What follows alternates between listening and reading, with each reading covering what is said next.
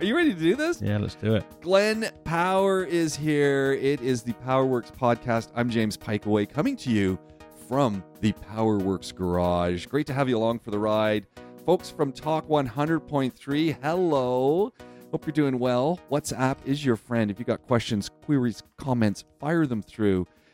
Anyone's got a question, query, or comment, potaholics with a K at gmail.com is an easy way to get those questions into the show. We're talking cars. That's what we do. And we got, we got lots to talk about, Glenn. I got to say. Plenty to talk about. There's lots going on. well, before we go anywhere, in our last podcast, you were talking about your Skoda experience. You were loving it. You've Yeah. now had the Skoda for another week. Are you still in love? Yeah, no complaints. Yeah, I think, like I said, the uh,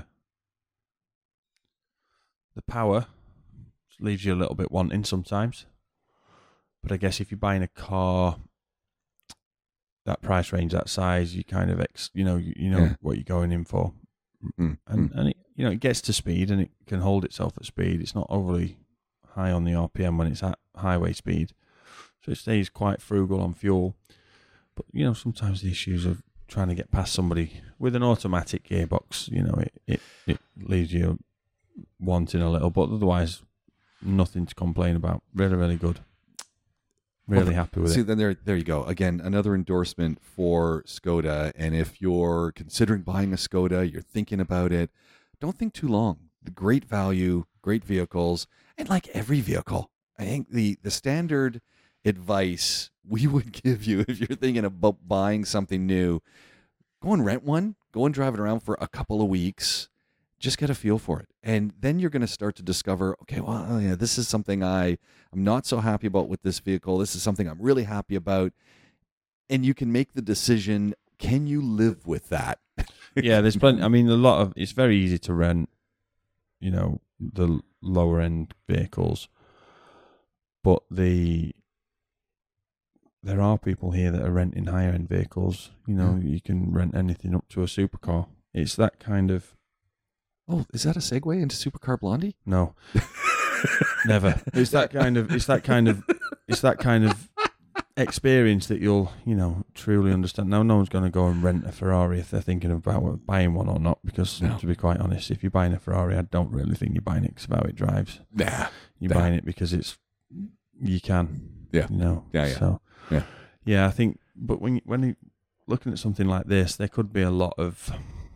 If, if you're coming out of something maybe more premium, you know, an older sort of European vehicle that's uh, was at one time a premium car, top of the line, and you're getting rid of it for whatever reason, forced to or not, and then you know you're going to rent something that's maybe less premium than what you might have usually had. It's always a good idea to rent one, I think, and and then if you're going to be happy with it, then you can more comfortably buy it. There's nobody. Nobody nowadays, gone are the days of the three and four and five day road Yeah. tests that the showrooms would do. They haven't got the cars to do that anyway. I miss those days. I, although I do have to say, the folks at Automall at Festival City, they they're building on to their showroom, so it's it's looking pretty magnanimous. Uh, it's it's crazy. It's crazy looking. So used cars, there's a used car market, but That's kind of all there is at the Yeah. minute, and prices are crazy. Uh, speaking of crazy prices, we were we've been talking, and you had the ID6 out for a ride. If you're listening back on the podcast, you will obviously know the thoughts on that ID6, and and within the power household, there is Glenn with his view and your wife with her view, and they are different views on that vehicle, which is interesting.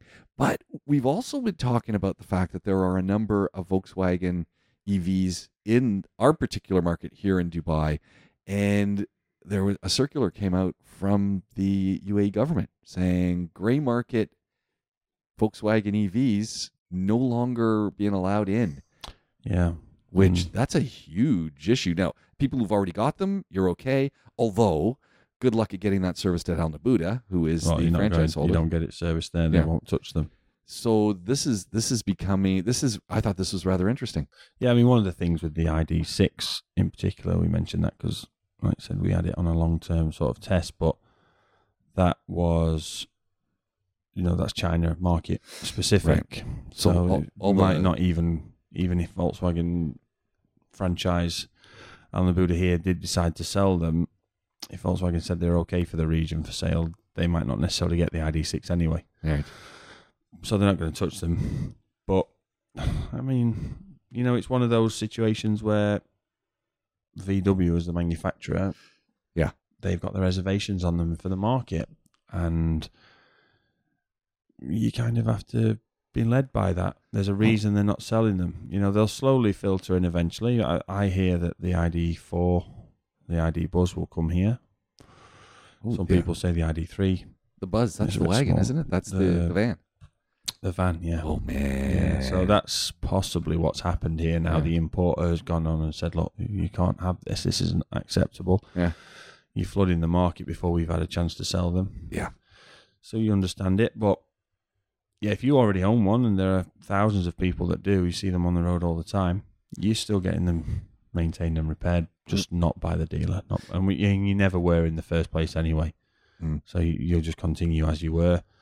And hopefully the people looking after them know what they're doing. Yeah, fingers crossed. You hope. Uh, This is this is again, I think a great reminder. Sometimes if something seems too good to be true, it probably is. I live by that. And when we're looking at the car market, remember that the manufacturers do test the vehicles for this environment. And when we say, "Oh, we're bringing them in from China, or we're bringing them in from the U.S." has the vehicle been tested for the specific environments? And yeah, I know it gets hot in the US, and I know there's places where it's hot, but this is a different kind of hot with Yeah. some humidity, without humidity, with a lot of sand. And they test and they modify the vehicles for this climate. Yeah.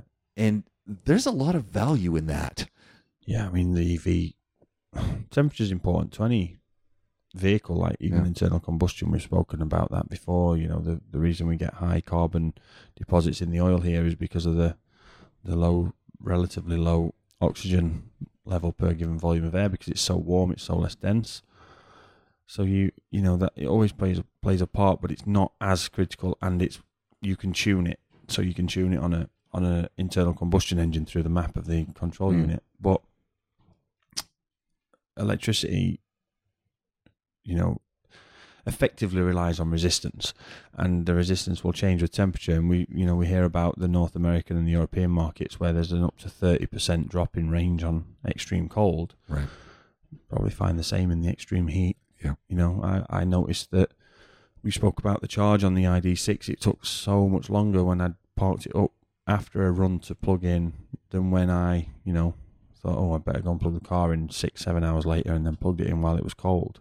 Mm. When the battery's hot from having been driven, it, it takes forever to charge. Yeah. And we weren't getting the range out of it and we were driving it through the winter. Yeah, So imagine So when we it's 50. You know, yeah, so when it's twice the temperature we were dealing with, it's potentially, and, and they, you know, unless they're tested here, you, you won't know. Well, and I always think, you know, I use my phone as a barometer, not the barometer on the phone, but I use it as a barometer. And how many times have you been sitting out by a pool? You've got your phone sitting on the sun lounger table, Yeah, and you look at your phone, and it's going heat warning, yeah, yeah.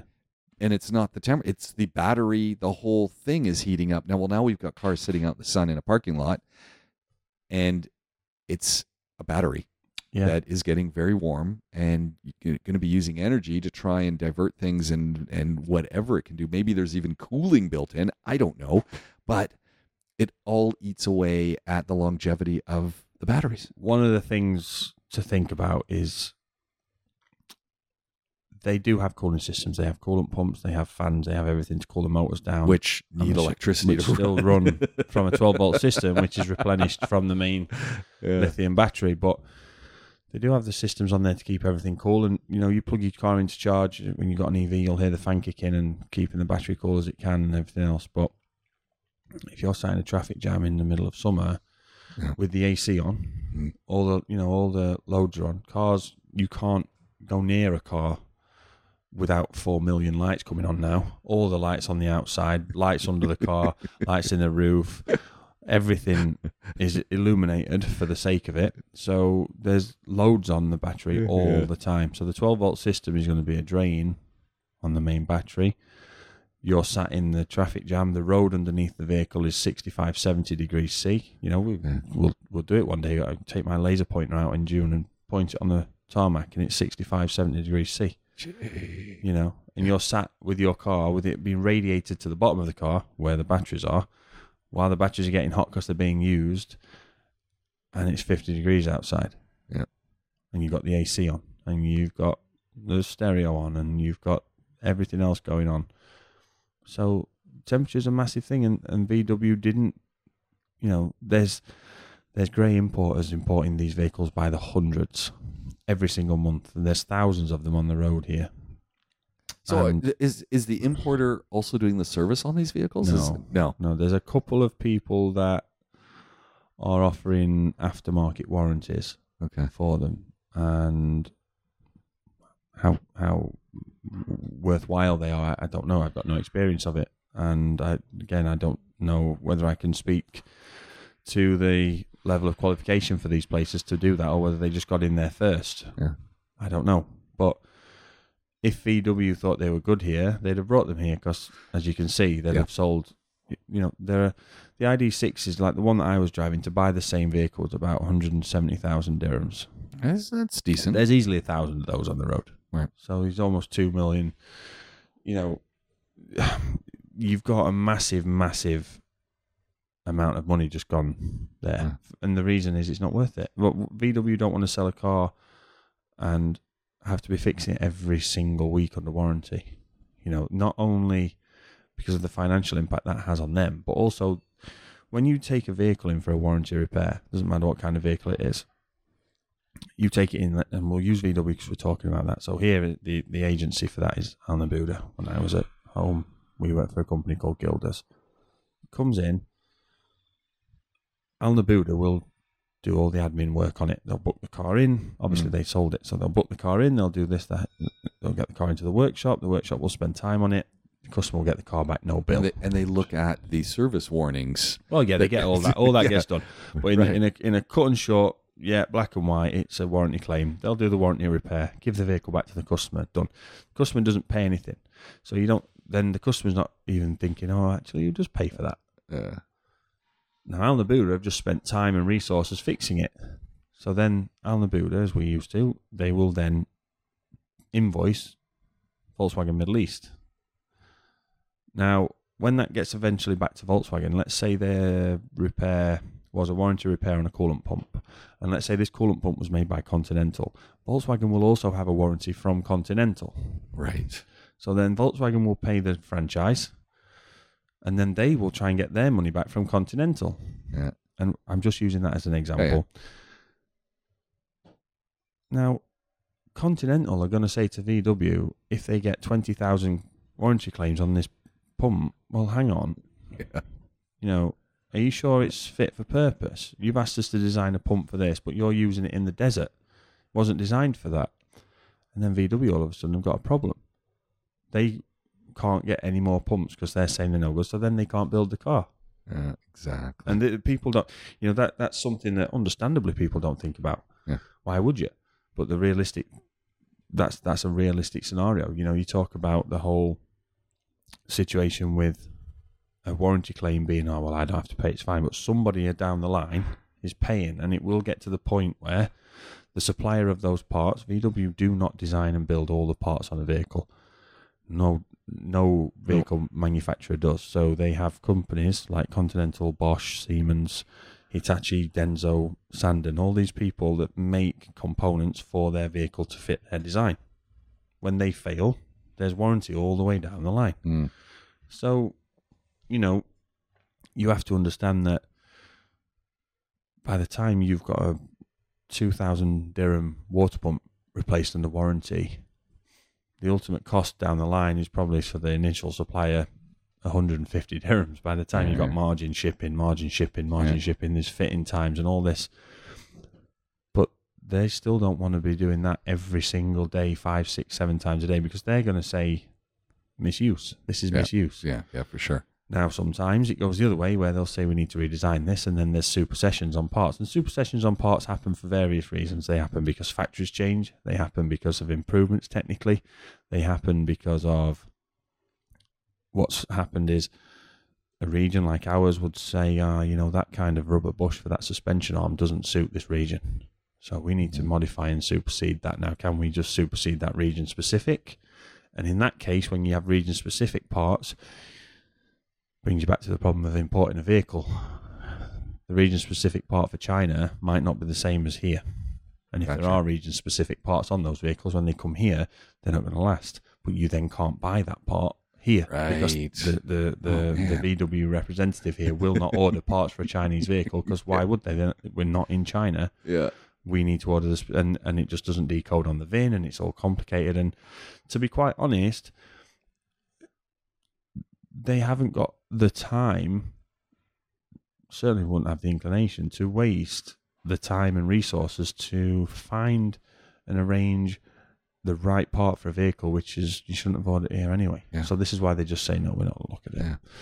so yeah you, you, you need to understand that the manufacturer's held off for a long long time for a reason and if they don't get any of the ID models in this generation here then that wouldn't be surprising yeah, and, and, and, you know, it's it's it, it's a real testament though to the desirability of Volkswagens because a lot of people are buying them because they want that car. yeah I mean saying, one of the one of the good thing I mean the price point's pretty good because of the import price Yeah. is still only one only it's still money only 170 and look, it's German. It's German engineering.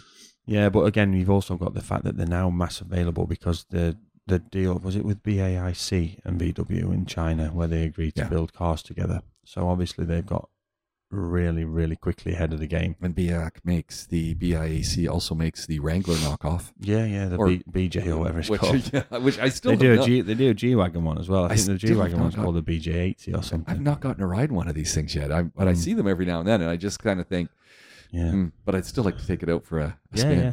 But no, because of that, because of that partnership, they've got massive, massive. Um, what would you call it? Uh, advantage. You know, they've Yeah. got a, they've got an advantage in production in in the Chinese market, and that puts thousands of them out every couple Yeah. of weeks, and they're available for sale. And if you've got somebody in the UAE wanting a hundred off you every time you've got a hundred, then you'll make them. yeah, And sure. then you'll sell them and they'll get sold here. But right now, the ones that are sat in Ras Al Khor are going to be sat there for a long, potentially indefinite period of time. So there could be some good export deals to had Yeah, to be had. there we but go. You'd have to export them out of the country. I, I mentioned Supercar Blondie only because, for whatever reason, her feed came up on my Instagram, and she had a picture. And I don't know when this happened, if it's new or if it's old, but obviously she has her own vehicles, a couple of cars parked in the underground parking. I think I think they're on the Palm, and there had to be three feet of water in the underground parking garage on the video that she was showing. And I'm looking at her electric car, one of them, uh, BMW electric Ouch. with we're talking water up to the bottom of the doors, if not part way up the doors. Ouch. And those are those are low low flung cars. yeah. And yeah, I I was just going. Yeah. Well, you've got you. obviously, obvi- I mean, you would actually think that an electric vehicle, a pure electric vehicle, would be better weatherproof than a You would think, internal yeah, combustion Yeah. because they've been It's everything sealed, you know, right? especially you know European, like like BMW, you know rains and snows in Germany. So you would think so, but you'd still be a little bit trepidatious about getting in it. I think. yeah. Well, it's, it's every. maybe not today. Well, and I'm just thinking all the stuff that then has been sitting. You know, sensors are now. Oh, this is a problem. it's one thing to get it wet from rain and things. It's another thing to have immersion, and if it's immersed, you know, you got your brake calipers and stuff. And uh, is is it seawater that's come in? Is it a broken water main? yeah. Ah, all of these things, and I'm just looking, going, no insurance company's covering any of that. That's No. that's the other No. thing. You're, not billing your insurance company because they're just going to go, act of God. It's you know, it's a natural disaster. Nothing we can do. This is you know, this does, it, unless you've got some ridiculous insurance premium. Yeah, if you've got, you know, what do they call it, acts of God or natural Yeah. disasters cover, then then, then great. But, But still, imagine the premium for that. you know, some of the, some of these cars though, like that, they, you know, how do you repair them? And a lot, of, a Yeah. lot of her cars, you know, she's modified the one-offs, and you, Yeah. know, you just can't So- repair them. So I, I, it'll be interesting to get the follow up and see what's going on with that. Mm, well, you just never get rid, even no matter what you do, unless you're willing to take all the wiring harness out and Ah, physically one by one dry it, make sure there's nothing between the insulation and the core you'll never ever get rid of all that moisture. There'll always be corrosion from now on. So for Alexandra Hirschi, this means new cars. That's a shame. she'll she'll struggle. Yeah. you, you sent over uh, you sent over a, an image on WhatsApp of someone who'd taken their car in for an inspection. Oh, God. Uh, Did them dirty, didn't they? and- and I'm just going. I my my pulse started to race because I drive old cars. Well, old, you know, as in 2008 year models, and so every year when I go in for an inspection, I I, I email you back and it got through another one. I see this, and I'm going. Gloves are off. There. Uh, I mean, this that was ridiculous. Yeah. Yeah. Failed on the bonnet struts, not holding the bonnet open. Thank, thankfully, mine has one of those metal Yeah. legs. Yeah. Which, you know what, right? the fire service don't like these bonnet struts, the gas filled struts, because in Yeah. the event of a fire, they'll explode. Oh, And they I become projectiles. that. So the fire service oh, don't man. like them anyway. Yeah. I don't actually know why they're there. Yeah. It makes it. It makes. I can't see how they're cheaper than putting an actual manual rod in. I just don't see how they're cheaper. Yeah. But then again, it means that with the manual one, you've still got you've then Yeah. got to remove one of your hands, and you've only got one arm on the bonnet, and maybe that's the health know. and safety con- conscious side. I, I, I don't know. I remember the good old days, and we had some older, aged cars back in the day when you know, as a kid. I think it was just springs. I think they yeah, were yeah. spring- Some of the big old American stuff was all springs. Yeah, just- the I- big coils on the hinge. yeah, yeah, yeah. the big coil springs. yeah, yeah, which wouldn't fail. But again, it's, it's down to cost of yeah, production, isn't it? yeah. So, But and- on, the, and- on the Wrangler, you just throw it all the way back to the screen anyway. well, that's it. Uh, there was another thing, messy, messy boot. yeah, yeah. The boot was a mess. Yeah, full of full of rubbish and and um, They got called luggage out, called out on the because inspection. they were unable to check the spare wheel. okay. Yeah, Wow. can't check the spare wheel because the boot's full of stuff. Okay. Tight. Yeah, yeah. yeah. They, they, I mean, I I don't know if he, which testing center did he go Yeah, to? 'Cause if he- I am not going to that he must one. have gone in with the attitude or something. I don't know. Yeah, they said, "Oh, okay, we're going to sort We'll this guy yeah, out." Yeah. Yeah, It was. It wasn't. I mean, it's had a bit of an oil leak, and it's got other things as well that it failed on. But to fail it for the bonnet struts and the um, boot being a mess, I, mean, I would have. I would have been fuming if it was just the boot. She'd have been Yeah. like, "Well, I would have come in there and Yeah. taken it out and showed you the spare and put it back together. It wouldn't have been a problem. I would have done that for you." I thought it was nice that they were catching the oil leaks, but I've had I've had fluid leaks on vehicles as well, and I'm always worried about that. You know, I'm underneath scraping and Yeah. polishing a little bit just to clean, as if they don't notice. Yeah, you know, an oil leak, like, oh man, It's- yeah. Oil leaks has always been. Always been one for them to fail it on. I mean, we I get. Is there? I wonder what the threshold is for the leak. If it look, if they physically physically see it dripping. I think the threshold is if the the you know the person doing the test sees any kind of oil patch, they okay, will fail it. yeah. Yeah, So I've been lucky because I'm yeah. sure that I've had some Yeah. oil leaks and other things. yeah. Wow. We've had a we've had an Audi fail before for a rear suspension damper leaking, and it wasn't really leaking. It was just just very very slightly weeping. Huh. And DJ obviously was at Audi until just recently, and they were told we just spoke about warranties. They were told not to replace them in that condition under warranty. It's just a normal condition of the of ah. the damper working. But then here it's failed its test. So then what do you do? Yeah. You know, do you do the right thing and change it, or do you do what the manufacturer have said is it's fine, leave it? So in that case, then you've just got to clean it. Yeah. But when you start cleaning it off instead of actually fixing it, it feels a little bit like you're trying to cheat the system. Yeah. Yeah. Yeah. So th- there's always going to be that disparity. Well, I think I'm going back to my old practice, and I don't know why I stopped the practice, but the week before I'm taking my vehicle in for an inspection, I'm bringing it into the garage to have the garage do the inspection. Yeah, we take a lot of cars to test for people, and there's always it's always a difficult one as to know whether to check the vehicle first or take it for test first, because of the disparity. So what we might find on a check, we might say, okay, James, you've got A, B, C, D. These are wrong. We'd probably recommend doing them. E, F, G, don't worry about it. It's fine. If you don't do A, B, C, D, it's probably going to fail the test. Then oh, okay, no problem. And then we take it for the test and it passes. And then you're like, what were these guys on about? or we check it and say, yeah, it's fine. There's a little Yeah. bit of this and that, Yeah. but it's okay for a test. And then you take it and it Yeah. fails. Again, we don't look good at all. No. So we take a lot of vehicles for test, and, and on the newer stuff, we'll tend to just check them first. Right. But on the older stuff, we'll take it for test first because what that does is then that if it Ah, fails, okay. it gives us a list to concentrate on. Because sometimes you can just get lost in the sort of well, and again, me and DJ look at things through the eyes of an MOT test, which is a lot stricter and a lot more structured. And an MOT test has to take a minimum of forty-five minutes Wow. has to take a minimum of 45 minutes. That picture I sent you yesterday, tested in lane number six or whatever, start time was 7.54 and end time was 7.59. Yeah. Five minute test and they failed it on four things at that. Yeah. That they must have ticked someone off So I've, I've never. most of the that. tests take less than 10 minutes on the test sheet. Yeah.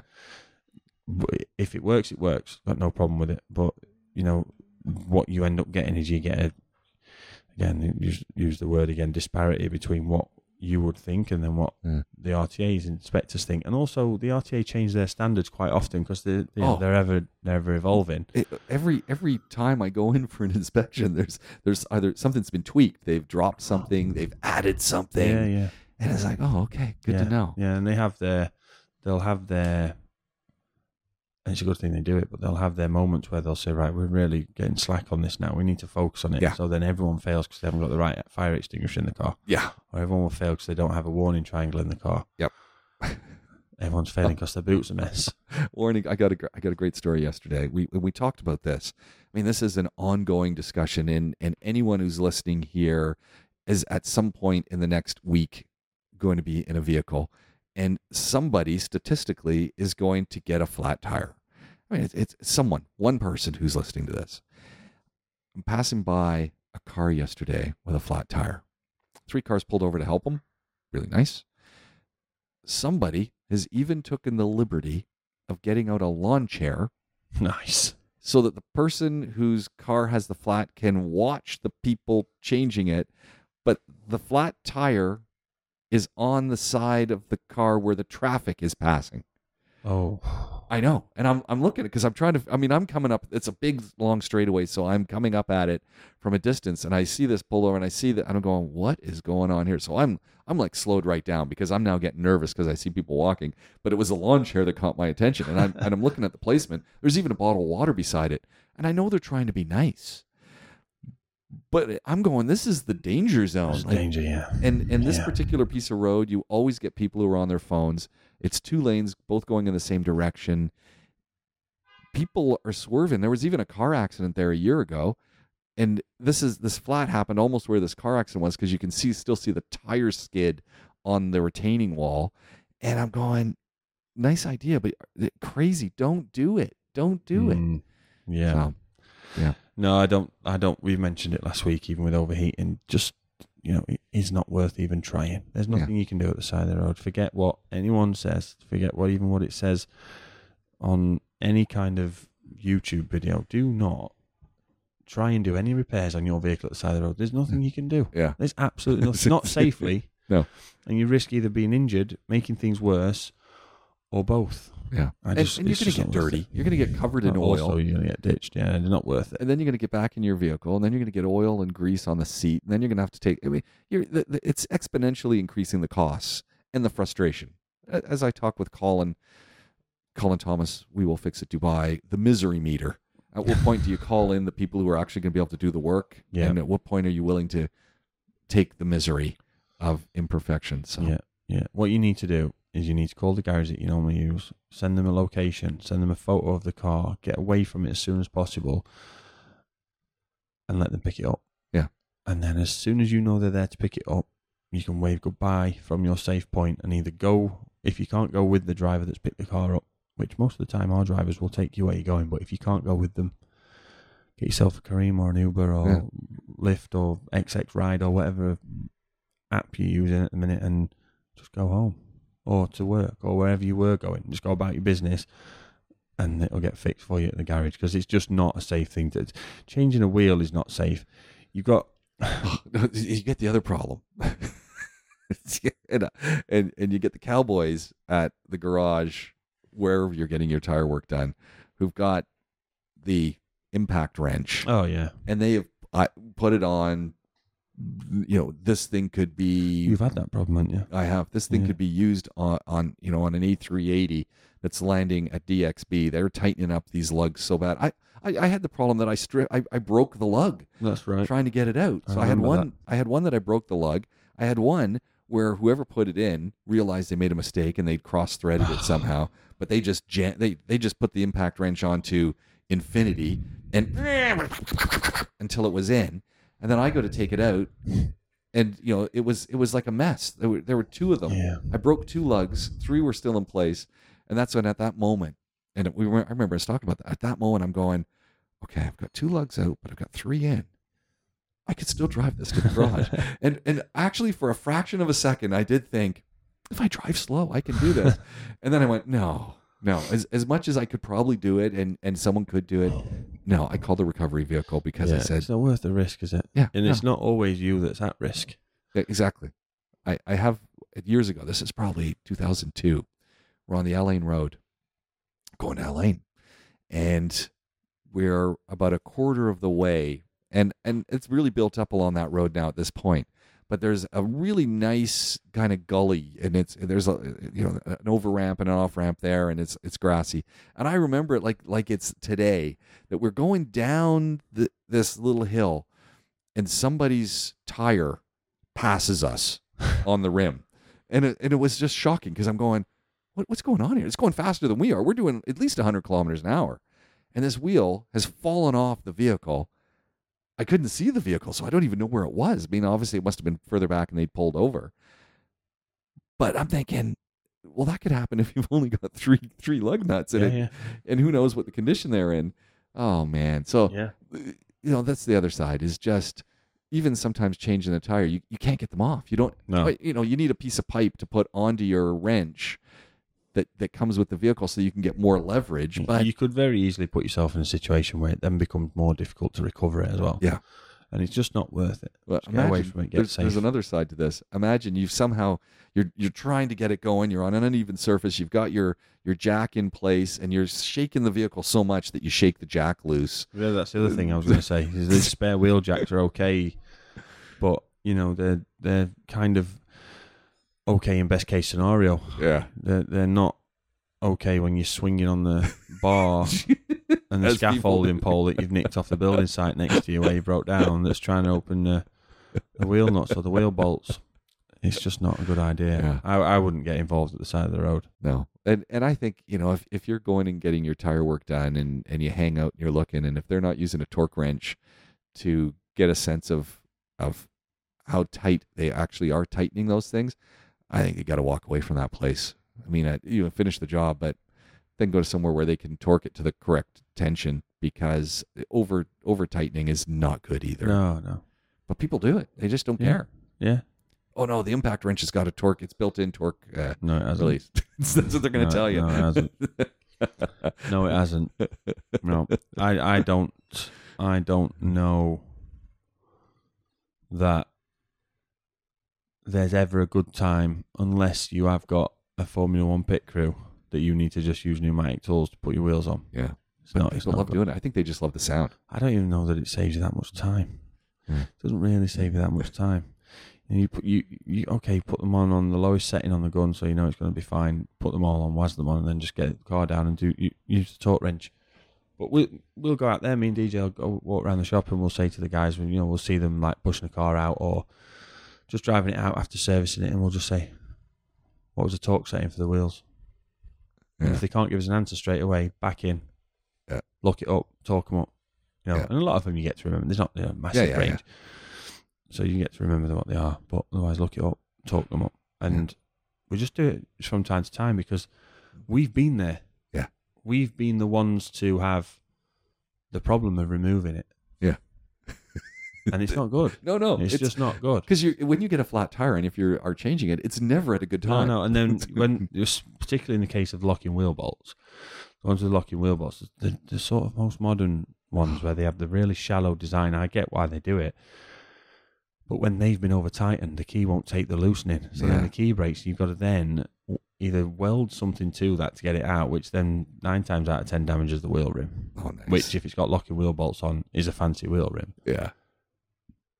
Or you completely waste three hours trying to find the right key from somebody to borrow you to lend you, and then you borrow it off them, and then it breaks, and then oh no, now I owe them a key, and Yeah. nightmare. Yeah. So it's just we we yeah we we don't like having to deal with the problems of it, and we wouldn't certainly want to be the ones causing it. So always use the torque wrench to torque them back up, and that's the thing when you've put your temporary spare wheel on or your full size spare wheel, whatever it may be. Yeah. You've got yourself Skoda, going. Skoda, full size spare wheel. Definitely. That's that's a big check mark for Yeah. me. well, when you've got going and you're up and away again, you need to then go and make sure they're tight enough. You need to go and get them checked. Yeah, yeah. Yeah. What's uh, you know one of the things we haven't talked about recently is is what's going on in the shop. What have you got in the shop that's grabbing your attention these days? We we are literally, by the way, Glenn Power joining me. We are at PowerWorks Garage. That's where we do this podcast from. And Glenn's looking out. He's looking out. Come, come think about it. AC season started early. We've got a Clubsport behind you that's having an AC compressor. There's a Ford Edge over there for an evaporator. We had another GTI in for a compressor this week. So that started quite early, thinking about it now, like that. And And so then, big big issue is is sometimes people aren't running their AC all year round, but you do periodically need to turn it on to keep the seals and things lubricated, and they do go. So this is a great time of the year, as it's just starting. You know, Yeah. here it's starting to get warm. Other parts of the world, you're you're heading into spring, summer's coming. Do the AC inspections now so that you're not caught out when you're going to need it on the highway somewhere. yeah, I mean, the VW stuff, they're, they're on a swash plate, so they're technically never off, even when Oh, you turn okay. them off. But Nice. they're down to like sort of 3 to 5% efficiency. It's not like they're doing anything. but But it's still circulating still, the oil. So yeah, you're still thing. getting the oil around the system and everything else. So you know, AC is what AC is. The most the most interesting thing, though, regardless of all that, this week has probably been the you know the eight seater bike that we've been building for the school. yeah, what's so what's going on with that? This is that's cool. well, the school, so Arbor School, which is out in Jebel Ali, they they're very much a sort of sustainable school. You know, they use recycled uniforms and they've got huge uh, uh, biodomes. They call them a bit like the Eden Project mini version of that in in the school grounds, and they grow a lot of their own produce that they sell for the cafe and they give the kids for the lunches and stuff. So that's good. But they're now out of not only their sort of conscience on the on the doing the right thing, but also out of necessity. The grounds were surrounded by lots of sand, waste Yeah. wasteland sand, where people could park, and it was Yeah. a few hundred meters to the school gate. And that has all been taken up now. A lot of it's been landscaped. Okay. Great, no problem. And then some of it's going to be built on. Obviously, it's an up and coming area. So then all of a sudden, you've got a school that goes right the way from FS1 or kindergarten, whatever you'd call it, all the way through to probably year 11 by next year. And then eventually it's going to go all the way through to 18. So there's thousands of people in the morning trying to get in a car park with Oh, like man. 130 spaces. Uh oh. So there's a two lane road outside the school, and one of them's completely blocked. Now they manage it really well. The traffic sort of patrol, whatever you want to call them, that, that the school have, which is the the security guards and a few of the teachers volunteer. They get it flowing relatively well. We don't park in the car park because I Yeah. just can't be doing with the weight. I park down the road and walk, and it's Yeah. fine. Uncomfortable in May and June, but you manage. Yeah. But what the idea is now is that straight on, literally in a straight line for about a kilometre, there's a, a mosque. And that mosque has a car park, which they've said parents can use. So the idea is drive up to the mosque, park your car, and then there'll be a couple of teachers on this bike, put five or six kids on it, pedal them down the hill to the school. Then it'll come back empty. Five or six more. Now, if most, unfortunately, but most people, it's one kid getting dropped off in one car. Yeah. If not one, it's only two. But if you take five or six on a trip, you can three to five cars Yeah. Yeah. Yeah. reduce from the queue. And if you do that four or five times, all of a sudden you've lost 20, 25 Yeah. cars. So that's the idea of it. And, you know, the, the, the plan is that anyone living in the local area, which we will be soon, can sort of join in on the train and get a bit of a convoy going of kids on bikes and scooters when they're supervised by the yeah. by the teachers and the assistants that are going to run it. So, yeah, if it works, it works. So we put it together and it's all there and accounted for and it's tight and everything works. So we just sent it now to the body shop and it's getting painted in the school colours. Okay. And then they'll have it from Monday onwards. I don't think they're going to be able to use it after spring break because it's going to be too hot. Yeah. But you know they'll get a week or you know the the end of last next week out of it before spring break, and then it'll be make make all the plans firm and fixed and a few dry runs ready for the start again after after the summer holiday. Yeah. Nice. Ah, that's that's pretty cool. Yeah. That keeps you Yeah. busy. Yeah, yeah. You do wonder how you get involved in these things sometimes. You're like, what am I doing? My phone rings and uh, you miss a call or you ring somebody back and like, sorry, I'm sorry, I was busy uh, building a bike. Oh, Yeah. yeah, sorry. Yeah, I don't re- I don't really know why I was doing that, but yeah, me and DJ put it together. It was all right. Like I say, it was uh, from um, Dragon Mart Okay. and saw it there. Obviously, the one in the shop is fully built up. I had a ride round, only crashed it twice. There you go. So then the school went and bought one. I met the head teacher there. He was happy with it, so he, he arranged someone to buy one. They dropped it off on Sunday, and then Monday we started putting it together. And yeah, good. Yeah. Nice. Yeah. Good. I, I was looking at a list of things that you know so, cause I mean sometimes I think we we just get lazy and you know people are bringing their their vehicles in for you know this that and the other thing oh can you I'm going to bring my vehicle in can you change the windshield wiper blades I was like come on So, like, Hey, but I'm sure this happens all some the of those, some of those are Krypton factor. I tell you, Yeah. some of those are real difficult. Those wiper well blades, I I mean and my- especially when you get the generic ones and you have to figure out what clip you need. Well, look, mine mine are the easiest windshield wiper blades to install on the planet. But even when I take them off, you know, it's just the, an, oh, a, a hook, and you've got to. But even it's it's not totally intuitive. No, no, so, so no. You do get it. Yeah, yeah. Some of them are terrible. Some of them Yeah. are really bad. Like to the point where we've had, you know, so we we sell Borg and Beck wiper blades, and they'll come Do they with make them for the uh, the Wrangler? probably there'll just be some that fit, and then we Okay. have like a universal kit uh, Oh, of clips to fit in and there. Beck make nice wipers. Yeah, yeah, we've got all sorts in there, but. Okay. Sometimes getting the right clip and understanding which clip you need because it doesn't look exactly like the one on the car. and Is it going to fit? And the arm is.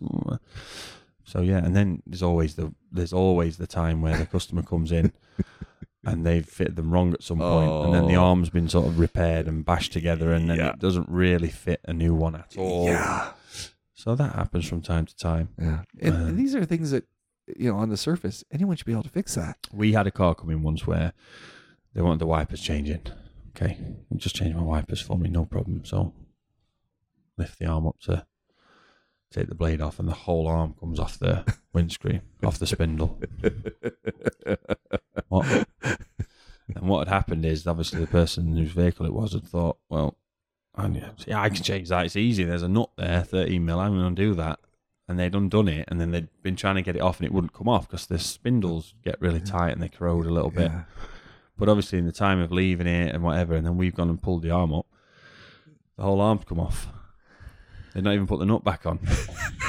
so that's stuck on. I better get the garage to do it. Oh man. So people don't always know. You know, you- there's not always a there's not always a way to know. and and it you know it all goes back to some things that in the past we would just do you know change your air filter even that could be pretty hard by the time you unclip things and I, I mean if you ever take your car to get washed and you watch the guys do that sometimes they struggle getting them in Yeah. and you know that, that that's not easy yeah, anymore yeah. No, no. A friend of mine came in, brought me that TV bracket there. Actually, he came in on Monday or Tuesday.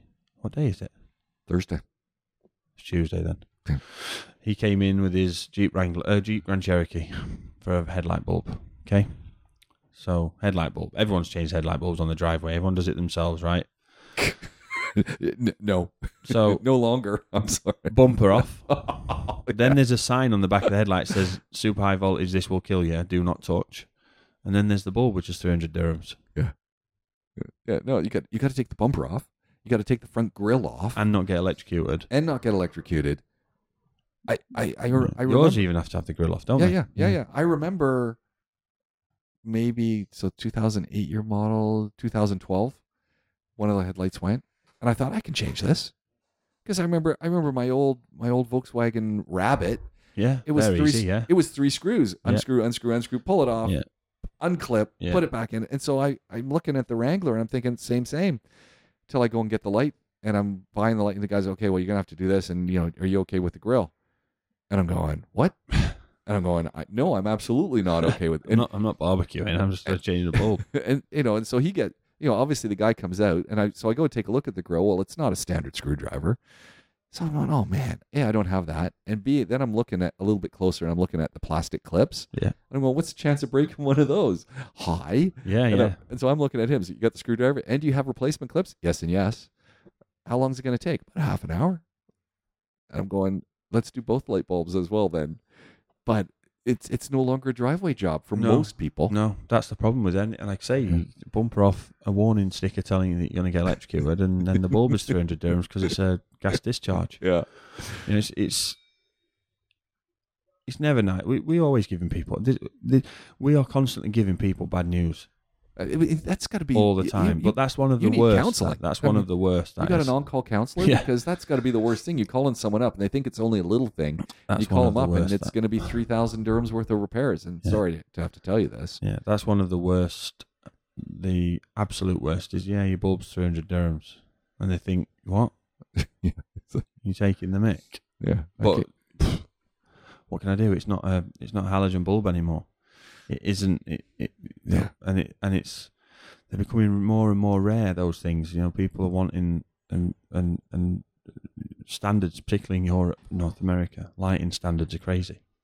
I was gonna send. Did I send you the video from the UK House of Lords debate that time? no. So I don't know how I ended up down this rabbit hole, but I think it was something to do with. That's right. So there was a there was a member of the House of Lords in the UK.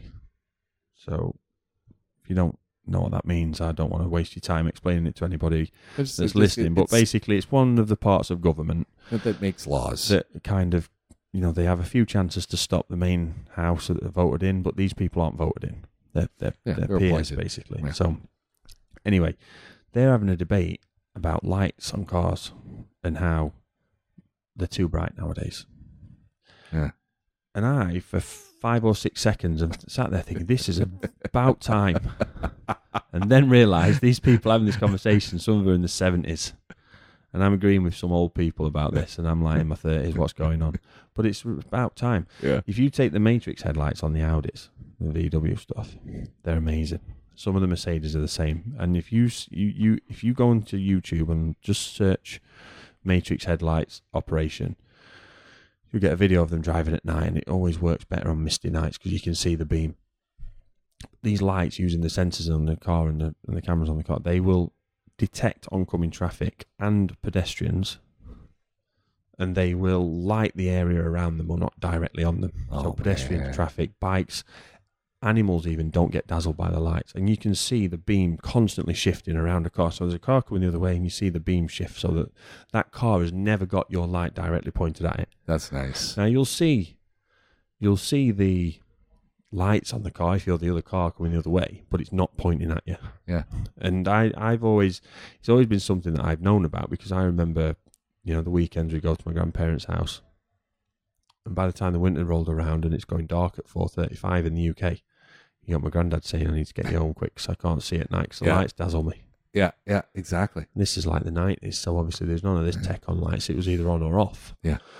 And then you get some Yahoo who's got the high beams on. But now, even the well, now even the daytime running lights that are like lasers, oh yeah, yeah, yeah. that you can't turn them off, No, and they- they're so bright. they annoy me some of these daytime driving lights because when people signal, then you've only got half the light work, and and I and I get why they do it, and it's kind of cool. But I also find it, for whatever reason, it annoys me, Yeah, I don't like it either. and I don't know what it is. It- Yeah, I just want. Volkswagen stuff they dim. I just want Some of them go completely off. The Jeep. dim. I just want a standard signal light. Yeah, And that I mean that if if you've listened to this show and then listened to our, our radio program years gone by, and of course folks right now on Talk 100.3 are listening, but I've I've always standardized some of these lightings uh, lighting systems on cars and just stick with them. I, it'll it'll it'll never No, ever happen. No. My biggest problem with daytime running lights. There's a couple. As a technician, I, it's a although I do like daytime running lights. Just well, it's, not it's too bright, Your that's fault, anyway, as a yeah, Canadian. Canadians. We brought it in, and But